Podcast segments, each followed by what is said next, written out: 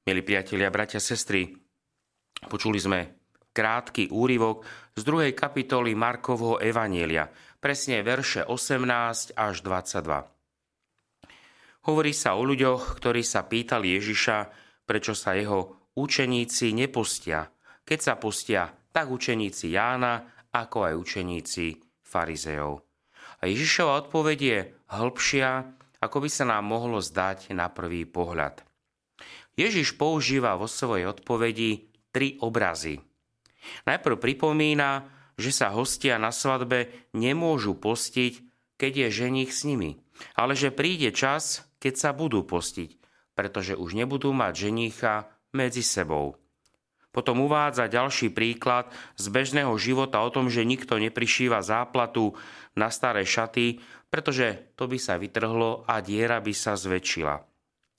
A napokon v treťom obraze hovorí o nalievaní mladého vína do starých mechov, ktoré by tieto mechy roztrhalo. Najskôr, keď sa pozrieme podrobnejšie, hovorí sa o pôste. Pre nás je to známy prostriedok, ako upevniť svoj vzťah k Pánu Bohu. Podľa svätého Augustína nás pôst vnútorne očistuje a posilňuje naše prozby, ktoré adresujeme Bohu. Ľudia okolo Krista videli, že Ježišovi učeníci sa nepostia, hoci v inom sa podobali správaniu učeníkov, tak Jana Krstiteľ ako aj farizejov. Práve v otázke pôstu videli zásadný rozdiel. Boli totiž presvedčení, že všetci, ktorí sa usilujú o duchovný pokrok, musia konať rovnako. Tento omyl sa môže opakovať aj u nás – keď sme spoznali a zažili niečo, čo nám pomohlo v prežívaní našej viery a čo radi používame. A zrazu, tak nám, ako tomu bolo v prípade farizejov a učeníkov Jána Krstiteľa, sa môže zdať čudné, keď niekto iný nehovorí tie isté modlitby ako my. Nepoužíva tie isté modlitebné postoje ako my. A podobne. Niektorí novoobrátenci sú dokonca v nebezpečenstve, že pohoršia iných veriacich, ktorí podľa nich nie sú tak horliví ako oni, ktorí sa práve obrátili. Sú, ako hovoríme, pápežskejší ako sám pápež. V skutočnosti títo ľudia nemusia vidieť skryté formy zbožnosti tých, nad ktorými sa pohoršujú. Nevidia do ich srdca, ktoré pozná iba Boh. Kristus nám dáva aj svojou odpoveďou najavo, že rešpektuje slobodu každého jednotlivca. Každý máme svoju cestu, ako prežívať vieru. Niekto má rád svetý rúženec. Niekto má rád krížovú cestu. Niekto si zase rád pravidelne číta zo svätého písma. Dôležité nie je to, čo sa modlíme, ale dôležité je, že sa modlíme. Že sa rozprávame s našim nebeským Otcom. Pôst však nie je iba o prázdnom žalúdku. Musí vychádzať zo správneho úmyslu v srdci, aby to vyjadrovalo naše slobodné zrieknutie sa niečoho príjemného z lásky k Bohu.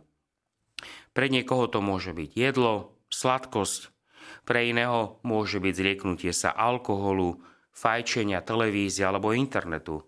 Ba niekedy skutočným pôstom môže byť to, že odpustíme hnevníkovi, že sa pohnevaní manželia udobria, že si odpustia a že sa porozprávajú. To môže byť niekedy tým ťažkým pôstom. A nebudú pestovať tichú domácnosť.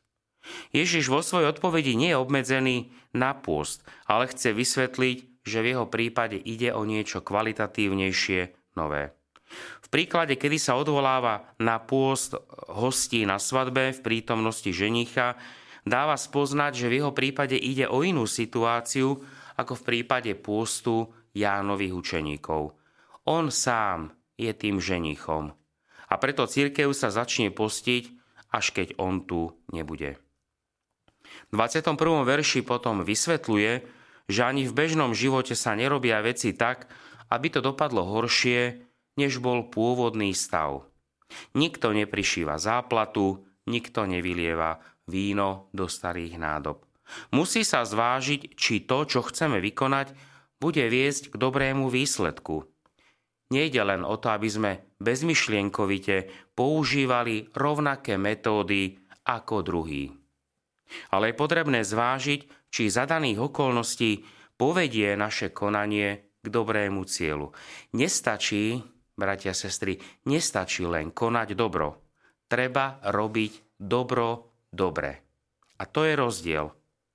Čo to znamená robiť dobro dobre? Ide o to robiť dobrú vec v správny čas s dobrým úmyslom a správnymi prostriedkami. Všetci poznáme ľudí, ktorí presadzujú niečo dobré alebo bojujú proti niečomu zlému, ale nerobia to dobre. Napríklad môžeme mať starnúceho rodiča, ktorý bude denne trpko vyčítať svojmu dospelému dieťaťu, ktorý už sám je otcom rodiny, jeho vlažnosť vo viere. Stáva sa tým hlásateľom niečoho, čo má svoju dôležitosť. Viera je pre nás kľúčová a podstatná. Ale prostriedok, ktorý k tomu zvolil, môže spôsobiť, že dosiahne pravý opak. Syn sa na tieto otcové reči alebo matkine iba viacej zatne. Preto nie len dobrý úmysel, ale aj dobrý prostriedok k tomuto dobrému úmyslu. Záverom Kristus hovorí, nikto neprišíva.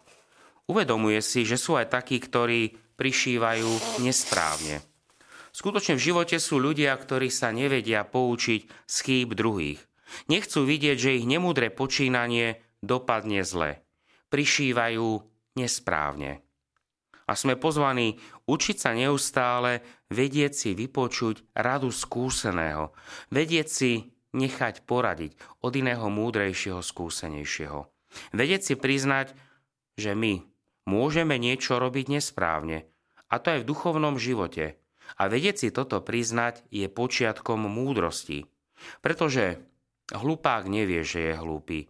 A bude nás presviečať, že je správne, že záplatu z novej látky prišíva na staré šaty.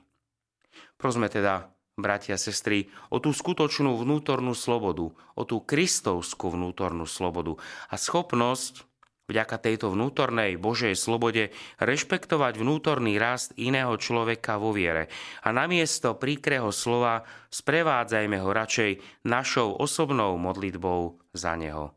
A toto prajem každému z nás. Amen. Vypočujte si aj ďalšie zaujímavé podcasty. TV Lux nájdete na deviatich samostatných kanáloch, kde na vás čakajú relácie s pápežom Františkom, kázne, modlitby, prednášky, biblické podcasty, rozhovory, inšpiratívne epizódy na pár minút, svedectvá či podcasty určené pre deti.